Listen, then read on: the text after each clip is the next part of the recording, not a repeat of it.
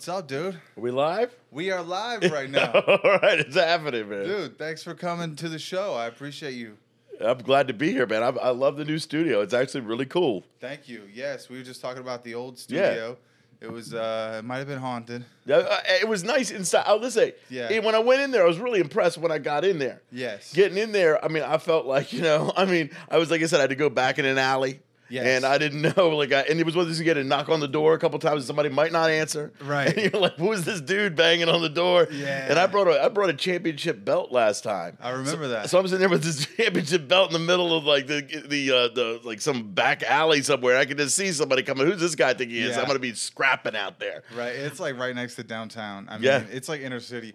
I think my friend who runs it, what what he wanted to do was like, you know, maybe he only had a certain budget, but he wanted a great studio, but Yeah. also location wise, he just bought a really rundown place and then put all the money on the inside. And you know what? That's any obvious because it was a great place Yeah. inside. I'm glad I'm here. Inside, outside, Yeah. this spot is perfect. Thank you. Yeah, I try to make this as comfortable as possible, and eventually, like, I, uh, dude, I'm sorry, I didn't even get any snacks or bottles of water. I That's all right, that's all right, I, I feel got- terrible. My girlfriend gets so mad at me when I do that. She's like, "Why don't you treat your guests like they're human beings?" And I'm like, "I don't."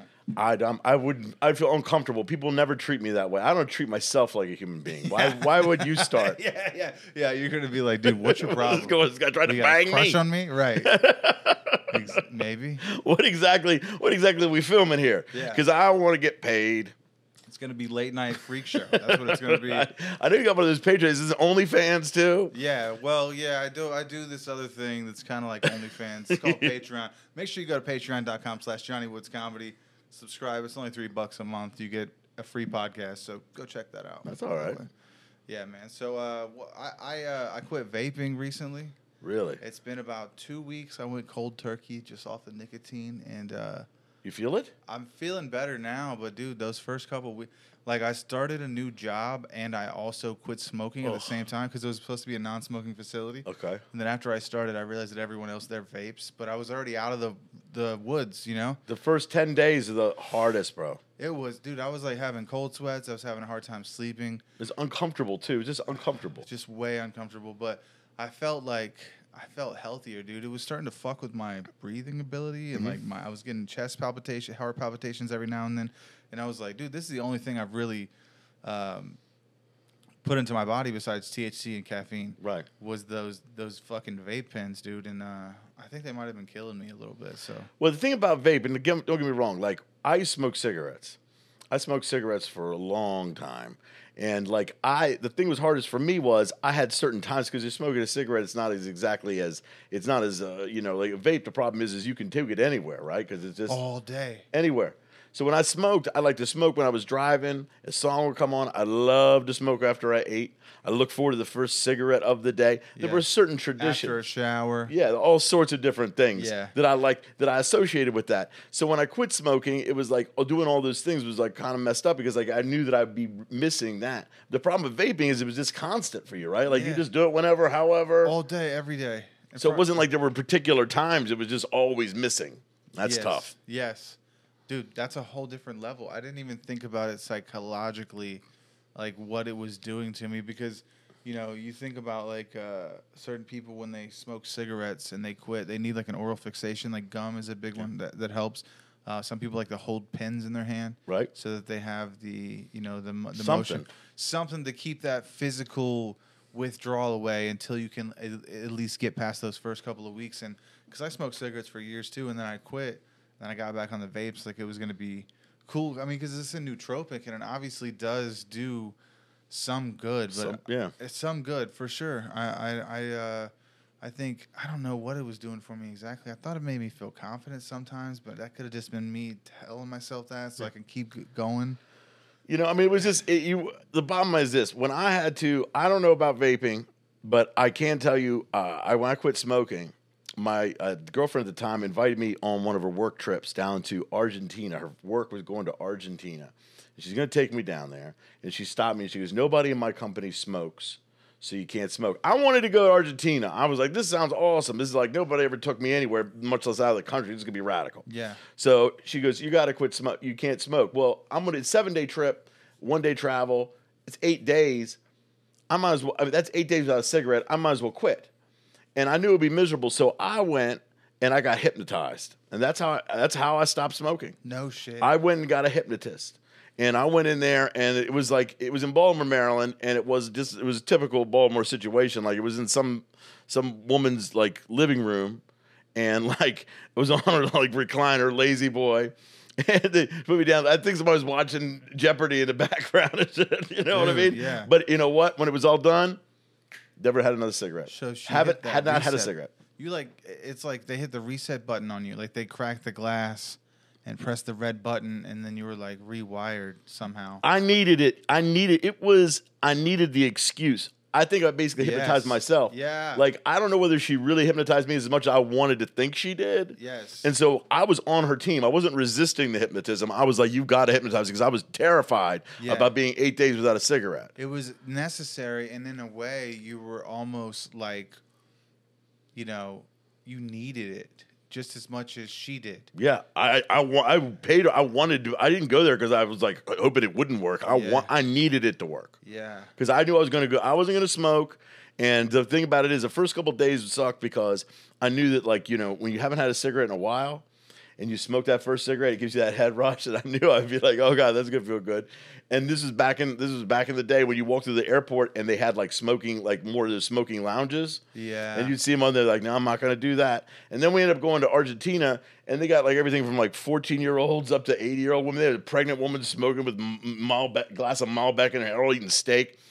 And everybody, and I'm like, oh man, this is. And I was, but you know what? I got through it. I never had a cigarette since. Haven't had a cigarette since over 10 years. And they and you're from Indianapolis, right? I'm from. I live in Indy. Okay. But I'm from Baltimore, Maryland. You're originally. from Maryland originally, Baltimore. but they do smoke indoors in Indy, Indiana, right? Some places they do. I don't think. I think it's pretty much uh, gone gone with the wind. I think there's a couple places that may. There are a few choice places now that may maintain an, a grandfathered license. But I tell you, the time has come now where I don't think that's an appeal anymore. Yeah. So maybe there. I think private. There are certain private clubs that might be able to get casinos. casino. I think casinos definitely. I think people smoke in casinos. Yeah, I was in this place called New Albany, Indiana. Okay. and I did some gigs in Louisville, and I was staying, in, and I did a gig in, in New Albany. So I just stayed there in New Albany for the weekend, which is like kind of right across the river. Yeah. And uh, I was like looking up all these reviews for like restaurants, trying to get coffee in the morning, and this one had five stars, and it was right by the river, and I was like, oh, that sounds great. I go in there, dude, fucking 50 people smoking. And I was like, oh, how did they get It must have been a private. I don't know about that, but I haven't seen very much of it. I know that they're old school. A lot of places are old school as hell. It was very old school. It was like that whole town stuck in 1984. Yeah, I mean, like that was Stranger the peak. Things must have been filmed there. that was the peak, right? Yeah, they yeah. did not. That was they were like, "This is good. We can stick with that," and that's a good era to stop it. Yeah. But the smoking, the thing is now. Well, I remember when smoking was banned in Baltimore, and it was they took it out of bars. I was like, I don't know how this is going to work, and it sucked for a minute. But now I honestly believe, like it would. I wouldn't want to go to a bar where there was a bunch of smoking. no way. I wouldn't want to go. There's no way. And it's not because I think I'd be tempted. I would just be. It would just be. Oh, I think for if we were doing stand up, it could be fun because like that's like a nostalgic like kind of hat nod to back in the old. day. It would be cool for me It's- it's to have a cigarette on stage. Yeah, yeah. But I don't know about like- like everybody Dave smoking. Chappelle. It would bother the hell out of me. Yeah. I would be pissed if people were blowing smoke. I mean, what the hell are you doing? bro? Yeah, but it does like kind of get in the lights and the atmosphere kind of becomes I don't know. It's there was a time where it was before my time that I just see in movies or hear people talk about. So I think to me it's a little more romanticized for me. You know, Jimmy used to be on Opie and Anthony. Yeah, Jim Norton. Jim Norton. He talked about he he he's the one that hit me to the fact. Not personally, I heard him say this. Right, it wasn't even calling me up and be like, Brad, here. Yeah. Oh, But- you don't don't make it sound that good. No, he was actually talking about how Who he was. told you? He told me specifically about how um, they when they shoot comedy specials, they have a uh, there's a, a machine called a hazer, and they release haze into the theater for when they're shooting it. They give like uh, so there looks like the light is shooting through something, and it, it gives depth to have that haze Yes. be, you know, in there. So they actually put a hazer in there. It's like a like a less. It's a kind of like a vape of some kind, uh, you know. So watch it if you're withdrawing. Yeah. But like there's like there's like a haze, and it gives some sort of depth to the light and, and all that kind of stuff. And so they make because that helps. So I could see the smoke being like one thing, but the smell was pretty. I mean, like if you haven't smoked in a while, and then all of a sudden you walk into a like a bar. especially if it's just like an old school dive bar and it's packed with smoke, it's enough to turn your stomach, man. Yeah. In my opinion. No, I know. Uh, I know. I've smelled a cigarette recently. Someone was smoking like 50 feet from me. Right. It was way down range, and I just, I was like, oh, God, I don't fucking miss it. It's just gross. No, dude. it's not good. And like especially it just it's it's it's weak, it's lame, and all the rest of it. Uh, I don't. I always say, you know, it's it's one of the best things that ever happened is getting rid of those cigarettes. And now I guess they're like seven dollars a pack. Can't imagine. right. Awful. And then I can't. I so anyway. My wife did say a couple months later. I'm like, okay, but can I? When I got married, I was like, okay, can I smoke a pipe? Because you don't inhale. I you know I, I wouldn't inhale the Bill pipe. Clinton over here. Yeah, you know, yeah, that's my own version of the Clinton. You know what I'm saying? yeah. And so I went. I was like, I got the pipe, and that's what I'm saying is it's a little different. I don't inhale, uh, but like you talked about having that little, like that fixation where something to do. I do enjoy that, but the still the idea with me is I'm smoking in the car, the ashes everywhere. It just gets it all smelled up. That smell would really turn my stomach, man. I I'm I think and the vaping. I thought that was cool for stage because I thought. You ever see the movie Ford Fairlane? No. it was it's Andrew Dice Clay's was supposed to be his big vehicle, right? And it's about him being a um about him being like a, a private eye or whatever. It was his it was like 92, 93. He put it out. It was actually a good movie. Um, but anyway, he had this whole thing where he had a gun on his wrist. And he had this thing where he could slip, you know, and the gun pops out into your hand. You know what I'm talking about? Oh, I think I might have seen this actually, just because it was a. Di- I've, I'm a comedy fan. I think I might have seen that It might have popped on somewhere. earlier years. Yeah. Yeah. Or if you watched uh, Dark, uh, uh, if you watched the uh, uh, Dark Side of Comedy, he, he did one. They they might have mentioned it, but I was thinking a good stage effect because he used to have this thing with a lighter when he's on stage. When he would go up there, he'd do his he would do his uh, he, you know he'd do a punchline and he'd whip his Zippo open and. And up, dive it down, and so that was his kind of like you know, his, you know, like uh, Chappelle has this thing where he bangs his uh, microphone on his knee, kind Yeah. of cueing the audience to laugh. Right. Well, Dice's thing was he pulled out his lighter, but and he would drop it down. And I thought a cool thing to do with a vape would be to have some sort of device attached to your wrist. Yeah. Where we're on stage, you could pull a dice man and we're like, you hit a punchline, you'd be like, you know, and then slam it back down. It'd be cheeseball as hell, but that's the point. It wouldn't be cool. It'd be like cheesy because you would em- exemplify that. I didn't know that it really had the psychological drag and addictive qualities that you were talking about now. Yeah. That blows my mind. Yeah, I mean, and even the way you described it to me, I just didn't look at it as like, oh, I can always get away with this. So therefore, when I'm withdrawing, every part of my day is a disaster because I don't have that in my life anymore. And it, and it was, dude. It was a, it was such a rough couple of weeks. I decided I wanted to talk about it. you know what I mean? I was like, I need to get this off my chest. Oh, dude, let it out, man. Let it out. I feel better now that it's like just me and weed again. Don't become like one of these evangelists, man. I where like, you're I like, like marijuana. I'm no all of a sudden now you're It's gonna be like a- personality. I'm not saying that, but you're gonna be like, you got to stop vaping now, bro. Everybody does it. Like, you know, if you don't No, vape, you don't yeah, vape. I know, I know, right? It's like you do, yeah, do what you do. And Yeah. It's but it's good for you. You're glad. I Anybody else who's struggling, so do it. Yeah, Quit. yeah. Quit if you can. I Yeah. mean, or if you're young, if you're fucking twenty, like, dude, vape twice at once. Dude, Get- vape's get, something for me. get two. You know what I mean? That's what I'm saying. fucking And send me pictures of your girl. get out there. Brad, go ahead and gi- give him your email. Uh, well, dude, um, what's what's been up with you, man? What's going on? Dude, it's been crazy. Um, I had a lot of good stuff with stand up that's happening. Uh, you know, last time I was on talking about the roast war championship. That's still yeah, going. Yeah, dude. We uh, I, I got the I got the chance to do that in Louisville the last time you were down there, and that was such a fun. It was a good one, man, and like it's still doing things down in Louisville. I actually uh, got the I, I licensed a kid, Chris Corrado, hashtag Corrado shows down in North and South Carolina to run it for me down there, um, and we do it obviously. You know, we pop up, but I've been focusing myself on the stand up more, and been rock and rolling with that, killing it, uh, doing a lot of good stuff, and uh, moving up the time, getting tighter, getting all that stuff. But the reason I'm on today is because uh, filmmakers in town, uh, indie, you know, indie filmmakers in town, uh, they've come on and they've said, hey, they film a show, a web series called um, hashtag I don't like it because it's, it's that's all I can say. It's called hashtag, right? That's it? That's it, and it's the hashtag symbol, so it's really hard to look up. You know, it's really bad, right? It is. and I keep trying to explain to him. I'm like, this is very. I mean, keep trying to tell people this is season two. Hashtag season two. Um, That's good though. it is. It, it's hard I to explain. it- yeah, I think it's hard to find. Maybe hard to find if you're looking. Yeah. yeah, that's the thing. Is so it's like, uh, you know, but besides that, it's cool. And um, we, you know, we did got me the star of season two, and uh, it, has been a blast. They're starting to release the, uh, I think it's my fourth episode was released today. It's a Sunday. I released it. To, they released it today. There were five or six minute episodes. And um, it's really cool, and so like that's been that's been exciting going around and promoting that, talking about that, and uh, I love the opportunity to really get and do like some acting and com- comedic acting and work with these these uh, you know these local filmmakers who really give it their all and they make a fantastic uh, fan, fantastic show. Yeah, I saw the first episode you sent to me, and I think you sent me one from last week also, and I thought they were really funny, man. Yeah. I mean, I think the quality of the film and the way that they're actually portraying the characters through film Yeah, um, is amazing. The actors that they're picking are very funny. Yeah.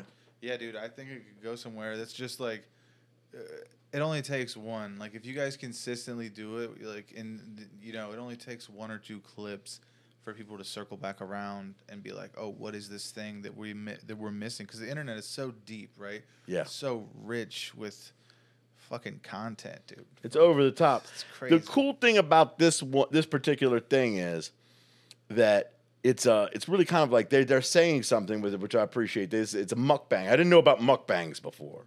Mukbangs is where apparently guys have their own. Basically, it's a, it's basically a webcast of people eating. Yeah. And so this guy, he wants to be a mukbanger, right? And he gets on and he wants to get an audience and he's going to get paid. He's going to get all this audience. So he's willing to do whatever the audience, and the audience he has, to, these, it turns out to be these horrible people who are constantly, eh, you know, wanting to like manipulating him to become somebody he's totally not. Yeah. And he's just addicted to the idea of, I just need views. And he gets in with, and the, he finds his crew, they call themselves the noblemen. I guess they're supposed to represent some, some sort of fascist far right um, group who are like, you know, convincing him to all of a sudden take on all these kind of like, you know, militant populist settings. And then eventually, uh, anti, and eventually he becomes like, uh, he, he engages in a thing that they call um, uh, ethical cannibalism. And so that's how that's a crescendo. Is eventually he runs across this other mukbanger who has a fetish where she desires to be eaten. That's Literally. hilarious. And so, like, you know, he doesn't want this. So, like, the whole thing is Chomp Champ Cole is my go. And I have them belt, and I'm like, ah. And, and I'm going through all these things where I just want to, I just wanted to do a mukbang, right? Yeah. And it just brings you to this point where all of a sudden now, you know, you're just going through all these things that it's never enough. It's never enough. And you got to constantly keep giving more and more and losing yourself in doing it. And it's obviously funny because of the extremes it goes to and to see how this character is twisted and, and turned and, and, and just made an ass of. But at the same time, it also says something about when you go searching for fame Yeah. and you become a slave to your audience, you can't control who your audience is. They end up controlling you. And they, they, he takes him on this journey where he's like, you know, basically he starts out here. I just want to have a mukbang channel. To now, all of a sudden, he's eating this person, and he's disgusted. He's disgusted. He's disgusted by himself. He's disgusted about what, but he can't stop. Yeah. And he just keeps going and going. And I think that that that actually, if you see people with webcasts, you you you hold it together pretty good. You know, I mean, you're not you you've seen people out there who aren't though, Yeah. who just go all of a sudden mean, and they're crazy. there are times where I'm like, dude, what else do I need to be doing? exactly to like, get your attention. Yeah, dude, it's like these only go viral every now and then. It's It's like a lot of it is just you know a few hundred, few thousand here and there. So it's like I I'm resonating with this message so much because I'm constantly having that internal battle. Like, do you want to just fucking go naked on camera and run across the field? Like that's the equivalent to you know what I mean? It's like, do I want to fucking jump out of a plane and let it explode right, just for exactly. YouTube views? Absolutely not. No, but I have integrity, but I'm an entertainer. That's what I'm saying. What have I got to do to line? win? I've got to win. Where is the line? you know exactly. When you're up there in the moment, and you keep going, keep going, keep going, and then before you know it, you get pulled into this thing where all of a sudden, and it happens on stage, it happens anywhere you're an entertainer, and the audience, you go up there and you start off in what you you have your vision of what you want to do. And what you see yourself as. And then you get up there and you see how the audience reacts. Yeah. And you see how the and you see where the opportunities are. And all of a sudden you start crafting your jokes and crafting your act, crafting your look, all to what they expect from you. And obviously I'm portraying something that's an um, that's the, the you know it's it's way over the top, But exaggerated, but it, it's ultimately at the heart of what everybody entertainer faces. Yeah, I, I like that idea of just having a funny show where you're like constantly challenging the Yeah. extremes of what like life could be. Yeah. Right? And it's like if you could do that in a comical way, I think a lot of people are gonna resonate with it. Yeah. And like I can tell you right now, it's a matter of people like I always say this Britney Spears syndrome, right? Like how many people out there know about like the good works that any of the many entertainers do? They raise money for these people that nobody knows because they're too busy watching Britney dance with knives. Yeah. That's what people want to see. They don't care about whether somebody go out there and feeds the poor. They want to talk about the time Paris Hilton got banged on camera. That's what they want to see. People want to see the car wreck. That's what they want. And so it's in, when you have a camera and you have a budget and you only have a short amount of time, it makes sense to kind of like say, okay, let's just do a car wreck. Yeah. Exactly. It's like I, if The Rock and Oprah would have been dancing with knives, a lot more people would have donated to their fund rather than call them out for their bullshit. Yes, yes, that's true. That's real shit, dude. You know, it's like learn from the best. It's Britney, bitch. You know what I'm saying? No, I can tell you. Oh, the problem is, is everybody always concentrates on the negative. Like right now, this week, and this isn't funny. This is just the truth. We got might as well talk about it. Yeah. Um, there was, of course, a terrible attack in in Israel. Yeah, I was listening to that right before uh, you came over. Actually, I wanted to, to touch on that today for sure. It's bad, man. Like there was a music festival, and apparently.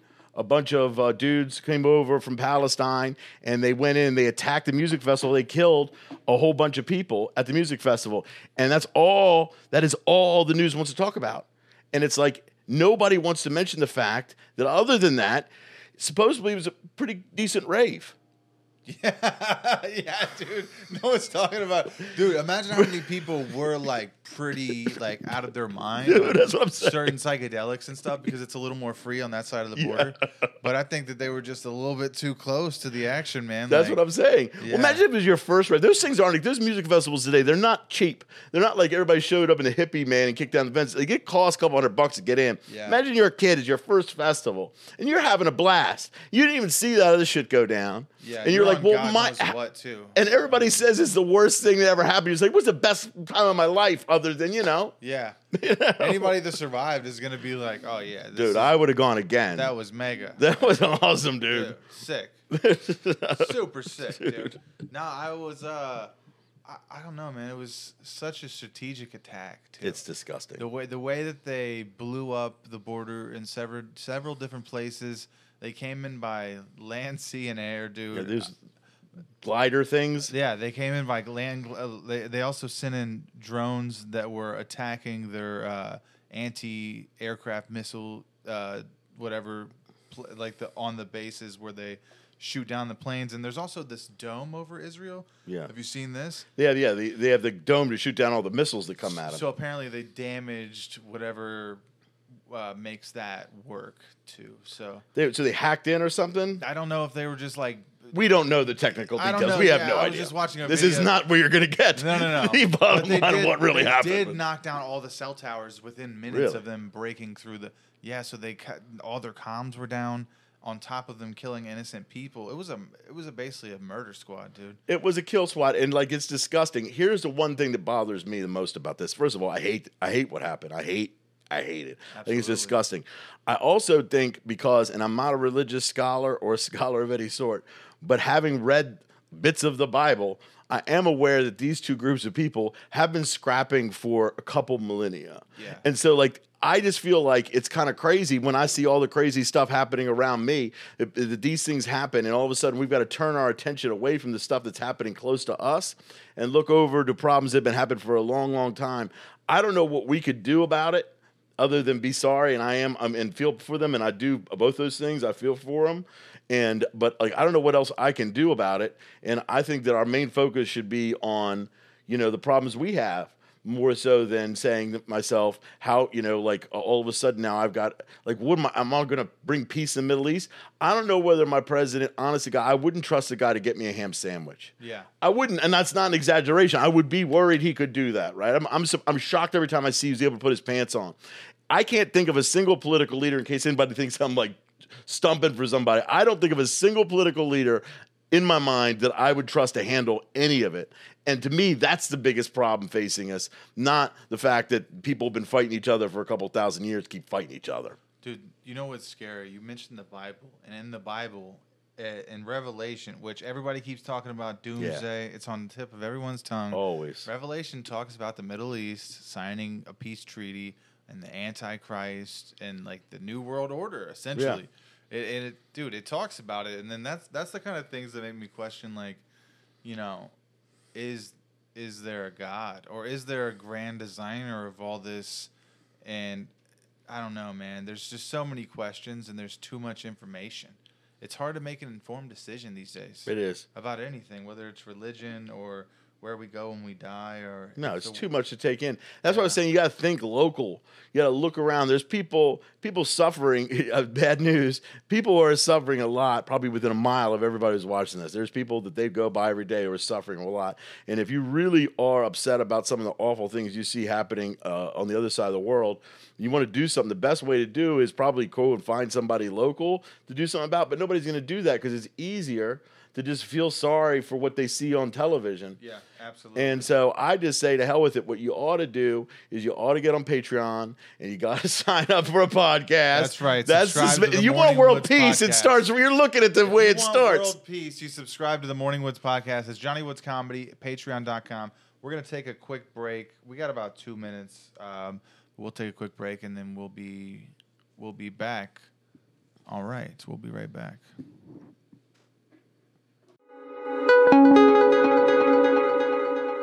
You're killing it though. I mean, are you are you doing? And we're back, everybody. Thanks for coming back. Thanks for joining me, Brad. Happy to still be here, baby. If you don't know, Mr. Brad Riggler, actor, comedian extraordinaire, announcer, creator, That's right. producer of shows. That's right. Um, we've we've had some stuff together in the past. I know a long time ago when I first got in this business, maybe four or five years back, maybe almost closer to six now. I remember you hosted an open mic at the Jokers in Indianapolis. Yes. When I popped in through there, it was my first time being in Indy, and I think I I don't know that I probably didn't do very good at all, but I just remember seeing you and seeing how good you were and like your professionalism as a host. Yeah. And I was like, oh wow, I admired that. Yeah. And then I got to work with you uh, at Roast Battle Louisville last year. So, um, yeah. So we we've uh, we haven't had a conversation this long though, so it's fun. Yeah. To get to get to know you and, Yeah. and talk more about um, just kind of who you are as a person and stuff like that. So. So you lived in Baltimore. Did you start your stand-up career in Baltimore? No, I was an actor, and I actually moved uh, when I grew up in Baltimore, and then I went to New York on um, to, to be an actor. I went to the American Musical and Dramatic Academy up in uh, Manhattan. Oh, like Tupac. Yeah, dude, I was down. I was in New York when Tupac got shot the first time when they Yeah. popped when he became one Pac. Yeah, I was there when he became one Pac, dog. Yeah. it was a wild time, and so like I, I, was there for that. Were a lot of art students getting shot? I don't know, man. I remember he got his. I remember I didn't get shot, but I remember I remember it being a big deal because he was at, he was coming out of a recording studio and somebody popped him and he actually popped one of shot one of his testicles off. Oh wow, I did not know. Yeah, that. that's he's one Pac, right? That's great. That's a great detail to add to my little repertoire of knowledge. If this ever comes up again in conversation, be like, "Do you guys know he got one of his nuts shut off?" Yep, that's one Pac, baby. That was the thing. He got shot, and everybody assumed that was the beef. They they assumed because Lil' Cease was passing by. He was part of Biggie's crew, and they all thought it was something with that. Little bad boy was shooting up, um, and that's really what kicked it off. That's what kicked off the. That's what not kicked it off, but that's what really turned West Coast East Coast beef into a hot war, and it actually happened in '94 in um, Manhattan. Yeah. Did you see they recently caught The guy they say they they say they busted the guy who who, who was a trigger man. Yeah, yeah, yeah. For was that for Pac or for Biggie? For Tupac's death? I think it was. I- You know, I don't know which one it was. Yeah, I wasn't sure either, but it was somebody in connection with the. Gosh, which one? I don't feel like a douche now. I don't even know. I don't remember who who, who it was they got. It's hard to say because even when I watched the movie, it was hard for me to figure out where and when they died because I think one of them were in Las Vegas. Biggie was in Las Vegas, or I think no, it Was it was it was uh Pac was in Vegas after a Mike Tyson fight. I believe it was after Tyson versus Bruce Seldon.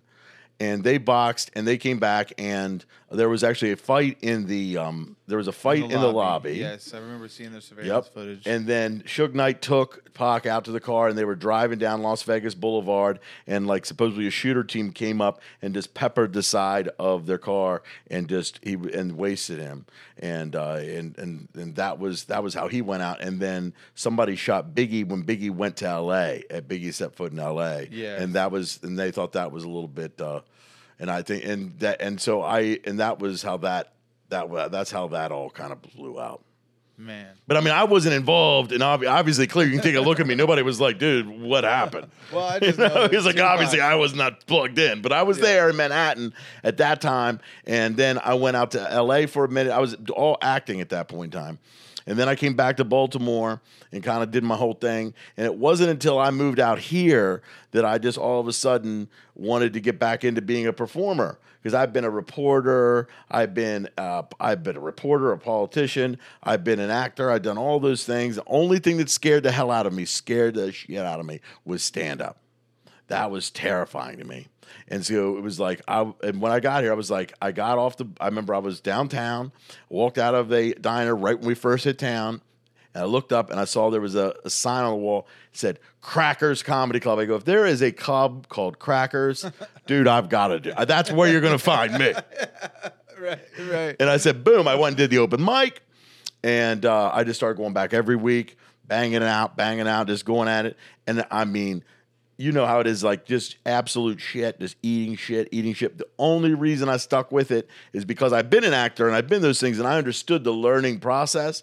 I understood I wasn't like I wasn't one of these people that thought like, oh, you just get up there and all of a sudden you're famous. Or you, know, I knew that it was a to learn to even be watchable. It's going to take a lot of time Yes. and a lot of you got to go through it. It's not getting handed out, and like it, maybe some people go and blow up quicker than others, and they usually those people are usually in L.A. or New York because they can be found. They're also uh, they're also dealing with like a a, a larger a larger pool of like high talent people that can rub off on It's them. It's also the tortoise and the hare situation where sometimes someone will like get this trajectory and then they'll kind of like and then you'll catch up with them. Yeah. And you know. It's But it's all about work. If you are going up there and banging through it and, and determination.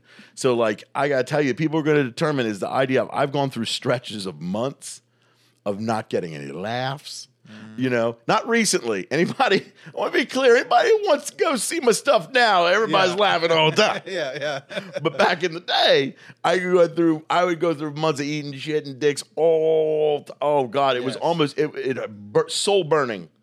And it's just like, but you know what? You just keep going. You keep going. You learn from it. You learn from it. You learn from it. You learn from. You learn enough to get better, not enough that you should quit. Right? So Yes. you, you forget that lesson, and you watch the other lesson, and you just kept on going. And so I just kept with it. I had my vision for the uh, roast war championship, and that took me around a lot of. Met, me, I met a lot of comics, and then I started just going up there. I started becoming a regular at Crackers, and just uh, I got up to the uh, the the finals of Helium's Funniest of Indy and uh, I've just gone all around. I recently did, not recently, but February, I headlined a benefit show in a place here in Ohio called East Palestine. Oh yeah. They had a terrible train derailment in East Palestine, and I did a big, you know, a big fundraiser show out there. It was awesome, and uh, you know that got, and I started doing that. I'm I'm going around and and doing like you said, quality stage time, and still getting opportunity to do these web series like hashtag season two, and uh, you know just doing cool stuff like this podcast. Yeah, dude, this that's awesome, man. It sounds like you're really like like living the dream, dude. No no pun intended. I mean, that's like that's kind of where we all want to be. Like you want to have stuff on your calendar. Yes. You want to be working on multiple projects and, you know, constantly just trying to be better every time you're on stage. Like that's those are the those are the people that I respect in this business because some people like they just don't like either take it serious enough, which I know that sounds like stupid. like, yeah, I know what you mean. You take seriously being an asshole. I know. I know what you mean. yeah, I, get it. Sounds weird, but like, you got to take it seriously. uh, yeah, dude. There's just like certain rules you have to respect and like kind of adhere to. Like the people bef- that came before you, you have to, you have to pay hum- homage to them. I think. Yeah. Like, you know, like don't wear shorts on stage. no, Like don't. I can't stand. Don't sit down and don't wear move shorts. the mic stand. Yeah, Yes. don't sit down. You're not Dave Chappelle. Right. Don't you know? I there's just a lot of uh, like technicalities that I uh, I like to respect and and, and Pay your to. dues. Yeah, I want to pay my dues and and, and Go to and- work. Exactly, dude. That's at the end of the day. So I can see that you're really doing that, dude. So I, I think that's I think that's awesome. See, that's the thing. Paying the dues is what it's all about. Like you've got to make your own stuff happen. So everything I've done, I've always aggressively gone out. If nothing's happening, and I want to make it sound like for me, I'm I'm a performer, and I got to perform. If there's nothing happening, I'm not happy. I'm not. I feel. I don't feel good. Right, like I, you know, if I would feel like Saturday night, Friday night, whatever. If I've got to go, the reason I get my hair cut is because I know I'm going to be on stage or I'm going to be on a podcast. Yeah. Not that I got my hair cut for this, but the reason why I do these things, so I, find- you know what I'm saying? The reason why I buy outfits, the reason why I care, the reason why, exactly, you know what I mean? This is the reason why I take care of myself. Yeah. It's not for me. And it's like, because, but everything on motivation, what am I doing? Am I cool? Am I having fun? Yeah, I'm, I'm, I'm having fun. It's because I'm being booked on a show Friday night Exactly. and that's what makes and so that's what I and that that's what I need in order to be happy and see myself that's who I see myself as. So and to get that nobody the truth of the matter is maybe there's sometimes you get a you catch a vein you catch a wave where things are happening they're throwing stuff at you but you got to know that you got to keep looking and stretching and find and never forget that the only person who's going to keep that going forever is you. Yes, I heard this quote from John Mayer, and it really stuck with me. And he said that uh, one day he just decided that he was going to give himself the job as a singer yeah and a songwriter. And so I just thought that I should do the same thing. Yeah. So I that's how I live my life now. Like, Exactly. I gave myself the job and now I have to live up to these certain standards in order to feel like I'm giving it the, my respect and I'm getting the respect from I know some people don't care about their peers, but that is important because you know certain people are going to stay in this business for a long time, and those are the people you'll still be working with in five or ten years. So you know you want to, you know, you want to earn your. Uh, I don't know how to say it. I don't know. Am I Yeah, you gotta be you gotta pay attention to what the hell's happening around you Yeah, yeah. You want to like know what other people are doing, and Yeah. they want to know what you're doing, and that's yeah, that's important to kind of like have that mutual. If you're just goofing, you're just goofing. So if you're, if Yes. your whole thing is, I don't care, I don't care, I don't care. And a lot of times, what people do is they imitate what they see the character of their favorite performer being on stage. And they don't understand behind that person is a business. Guy right behind you there, uh, Richard Pryor up on the wall. Richard Pryor had writers who rolled with him, Yeah. who came with him and constantly watching him, constantly doing this. And he thought, you know, like there was work that constantly put in, constantly travel. He might just seem like he's up there goofing, like, oh, this kid. He was, these guys were serious about what they did. Andrew Dice Clay, we talked about that earlier. This guy, he crafted that image from like day one and like went through four different characters he was doing on stage. So it whittled it down to the one that people wanted to see. All these people were out there busting their ass. Dave Chappelle, this guy goes off five hours doing these sorts of things. He built his own club. He's doing these things. These aren't just dudes that are just sitting on their couch blowing smoke rings. And then like Joe Rogan, oh yeah, he just like to get high and chill. Dude, that guy built his own studio. He has his own thing. He has a whole network. This is stuff that's been crafted, invested in, and taken seriously to then act like you're not taking it seriously. So you're not, you're imitating. You're not imitating that guy. You're Right. imitating the character that he's putting back and putting forward. If you don't care, if you say you don't care, or ultimately it's probably because you don't really believe in yourself. And so you don't want to let you don't want to give anybody the impression that you're you're going to fail if you don't ever have a goal. Yeah, man, and that's why I kind of have to distance myself from like sometimes like the local scene. Like if I don't really have anything new to work on, then I'm just gonna be doing the shows that I'm booked on. You know? Right on. because like you, that that energy is kind of in the air for the first couple years, and no one's really certain, and they're not really sure if this is. And no, we never really are, even when we have a new idea. And like when you're young in this business, it's all new ideas. Yeah. So I, I see why it happens, but like I don't know. At a certain level, you get to be more selective, and you can kind of remove yourself from from like certain that, that kind of Mics are the worst. Okay, first of all, mics Yeah, are the worst, mics. and comics are the worst because they're the worst audience. Yeah. What do comics have in common? They don't laugh. They don't buy tickets to shows.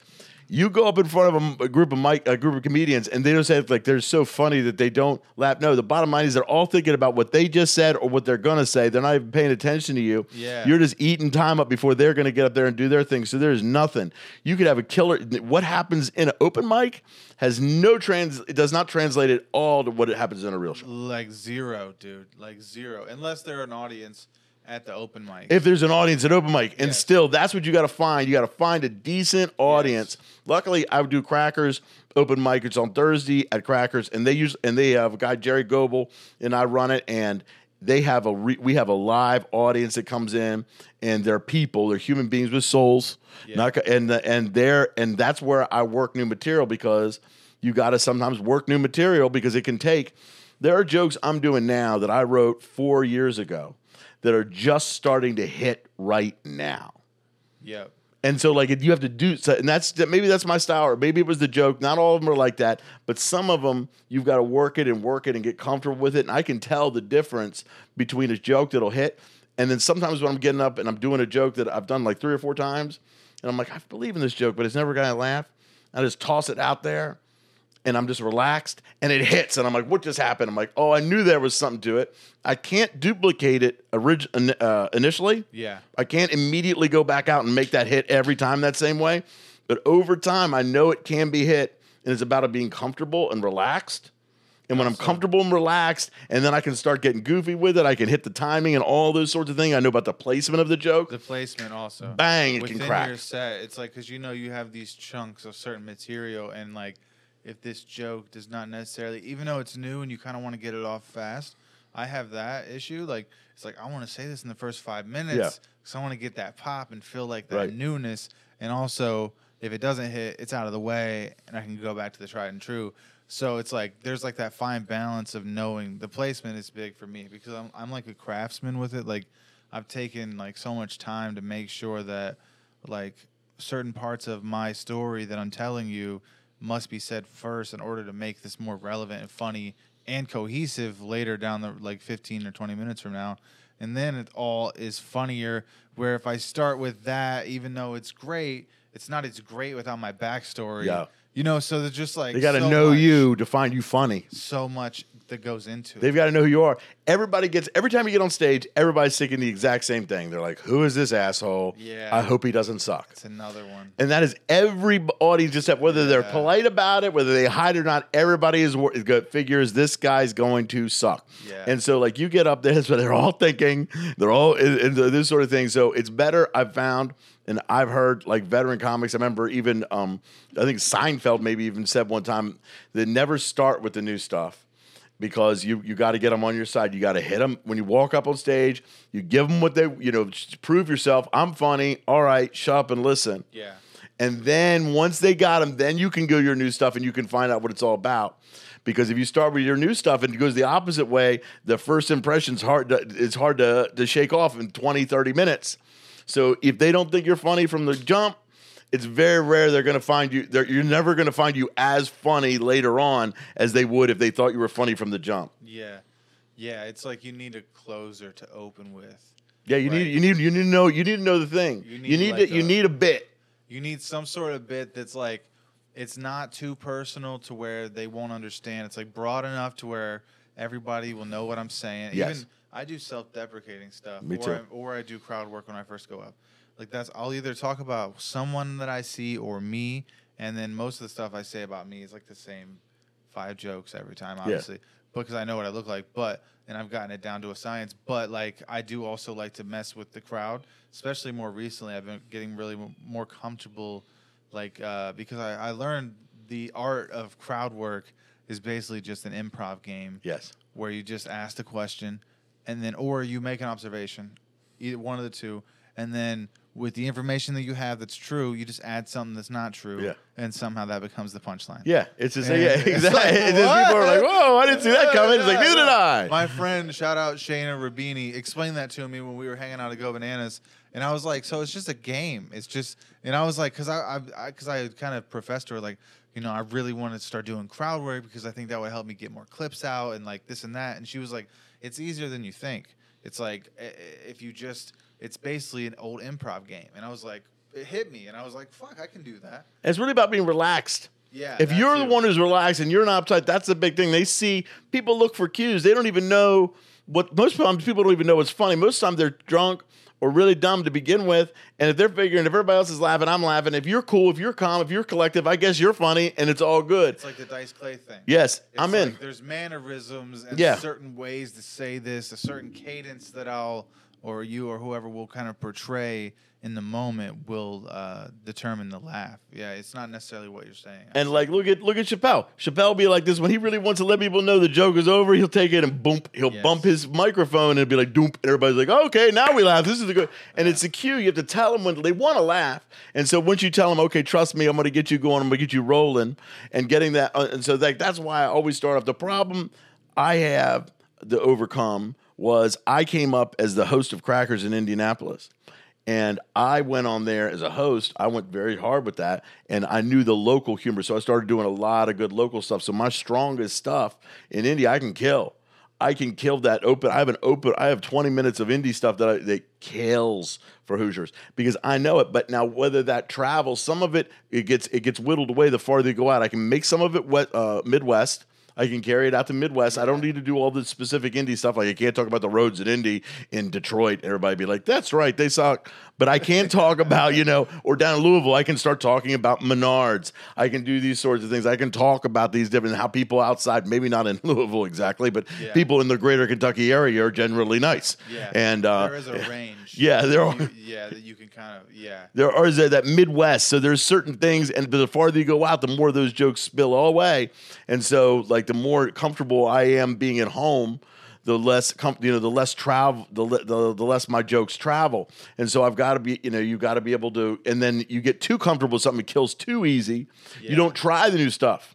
The second you get up there, you're like, I got a crowd here. I know exactly what I'm going to do. I'm going to go to work, bang bang, and you find yourself 30 minutes later and realize I didn't grow at all. Well, that's what I'm scared of too. Is like I don't take myself completely out of the local scene, like with mics and stuff, because I have to be able to still show up and like get a spot, and then you know what I mean. Like I have to. If you're not at least a little bit fresh, or you're not a couple times a month going up and trying some new shit. Yeah. I mean, in the beginning, go up five times a week, but after you, you Well, it's a lot. You have kids, especially like that's a thing. I've already, I know you did, I did, but I, have got kids, kids. A career. I do this show. It's like Yeah. it's- it's so I can't go out. It's not doing me any good to sit thirty to, to sit an hour in a bar somewhere to be able to talk to eight comics that don't want to hear my shit anymore. Yeah, I've been basically just trying new shit at shows. yeah, Like I'll throw it in somewhere, and I'm like, this might work with my relationship stuff. Yeah. Or oh, this new joke about my kids. I'll try to fit it in somewhere. And a lot of times, I like that you were saying the stuff about the local stuff in Indy too, because that that resonated with me. I was in Atlanta doing a show like a month ago, a few weeks now, something like that, and uh, I had a joke that used to be about Dayton, but when I was down there, I was like, oh, this is about Ohio. So basically, I just compared it to Atlanta and said, in this department, Ohio kind of has you guys beat. And so for whatever reason, it worked. But then when I brought it back, I did a show in Columbus a few weeks uh, after that, and then I said Ohio again, like for the same joke. And I was like, you know, I've been all over, but Ohio has the best this thing, and it it kept working. So I was like. Oh, maybe I can use even back home. I'll just say Ohio, make it more broad, and I feel like more people can understand you.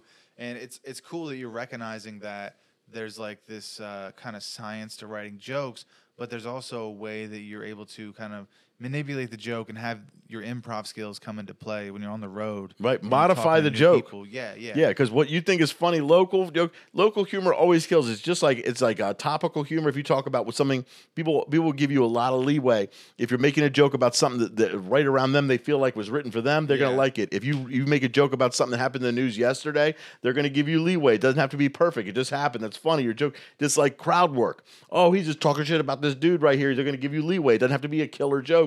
It's still funny because it just happened there and they feel it's real.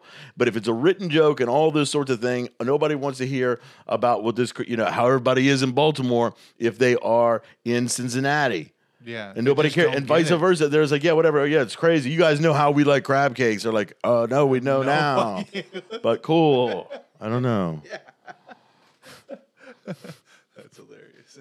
Yeah, dude, it's hard to uh, find that balance too. I bet. Like I, like I was lucky enough to have just like a little bit of the local material, um, where a lot of stuff I just talk about like my childhood and then like my kids and how they have it so Yeah. much better than me because they fucking do. Yeah. But um, that's like fucking 15, 20 minutes of my stuff. Just, By the way, this place is incredibly like Leave It to Beaver. When I walk up, we got kids' Yeah. bikes out there. Yeah, There's like it's like porch, yeah, it's like it's like welcome to fall and shit out there. I'm like, am I in the right place? Yeah. Is this a Johnny Woods? Is this a. Morning Wood?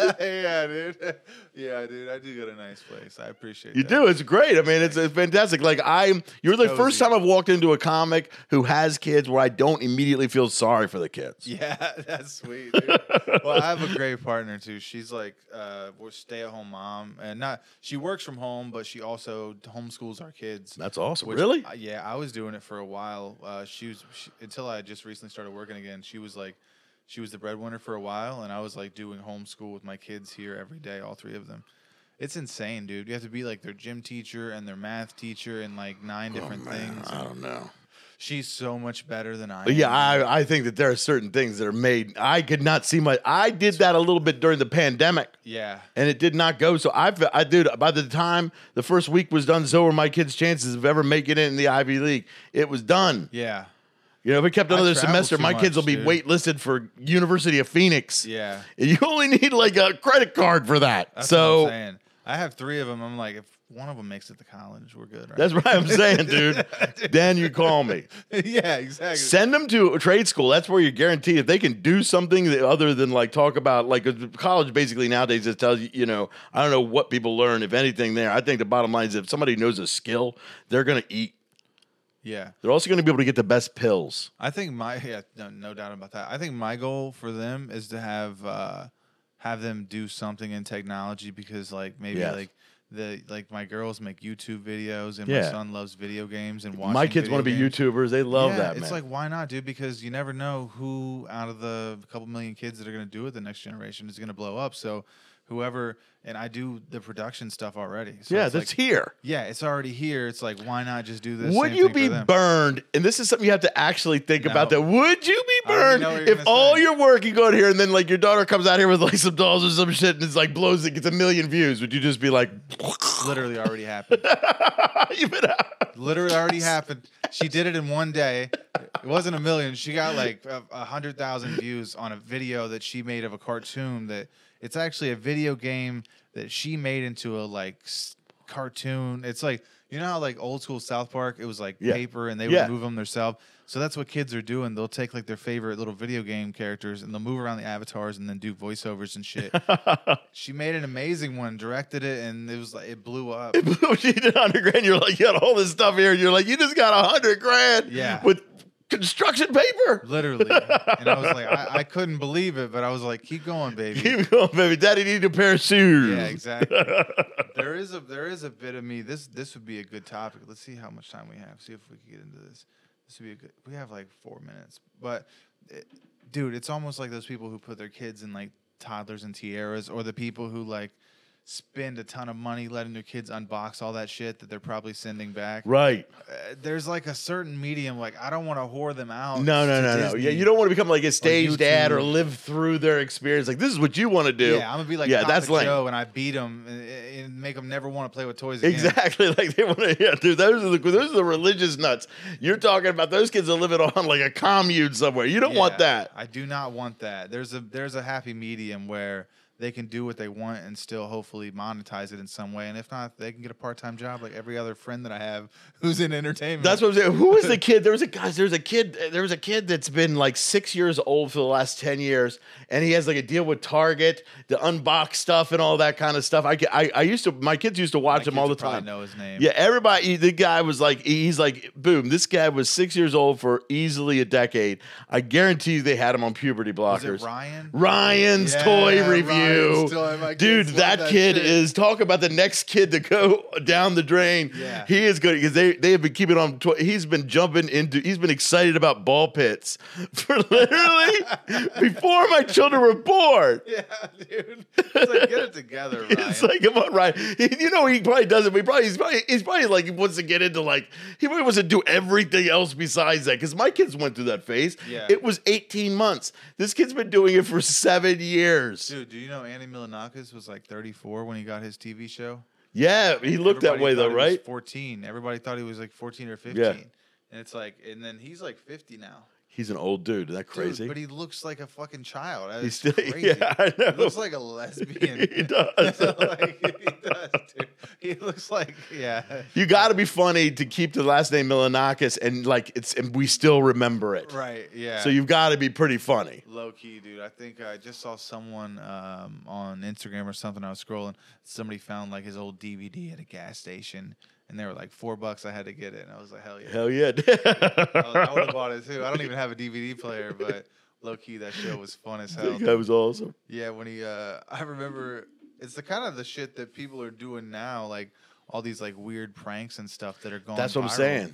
He was like way ahead of his time. The pranks and all those things that eh, you know, if you can do that stuff and not get shot, Yeah. then I say go ahead and do a prank. You know what I'm saying? Because I Yeah. can't see. Usually, I I I can always see. I wouldn't even not. I saw you in here. I was like, I'm not walking in to an Ohio house uninvited because I, Yeah. I, you know what I mean. And I know you, and I never know I'll be fine. But still, it's just Yeah. so. That's what I'm saying. Like, if you could do pranks and not get hurt. Go ahead. Like, what about the jumping in? My favorite was the one at the uh, what are these outdoor stores that have the fish? Remember, they have like a pond in the middle of them. Oh yeah, like the Cabela's. The Cabela's. There was a. Cabela pond hopping. You remember that one? No, I There was a saw that. trend where you'd run in and you would go and like cannonball into that and then roll out. I thought that would be cool because That's funny. there's not one time I've walked by one of those things I wasn't like, dude, I, I should jump in that. I got a new bitch. prank that I'll tell you after because I don't want to blow it, but because I'm gonna do it. But it's basically like I'm a bad magician, and I just do terrible magic. Yes, it's not good. It's not you want to know how I did it? They're like, I saw it. They don't care. They would rather me leave. Yeah. Like, that's it. That's the whole thing. The, the, all right, we got 30 seconds. You guys make sure you go watch hashtag season two. Yes. Uh, uh, with is it written by you? I And no, it's not. I'm just, I'm at Indy Films, I N D Y Films, um, on Facebook, on YouTube. I'm Brad Riggler at Brad Riggler, R I G L E R, or at Roast War Champ on all social media. Thank you guys so much for watching this. Have a beautiful day. Peace out.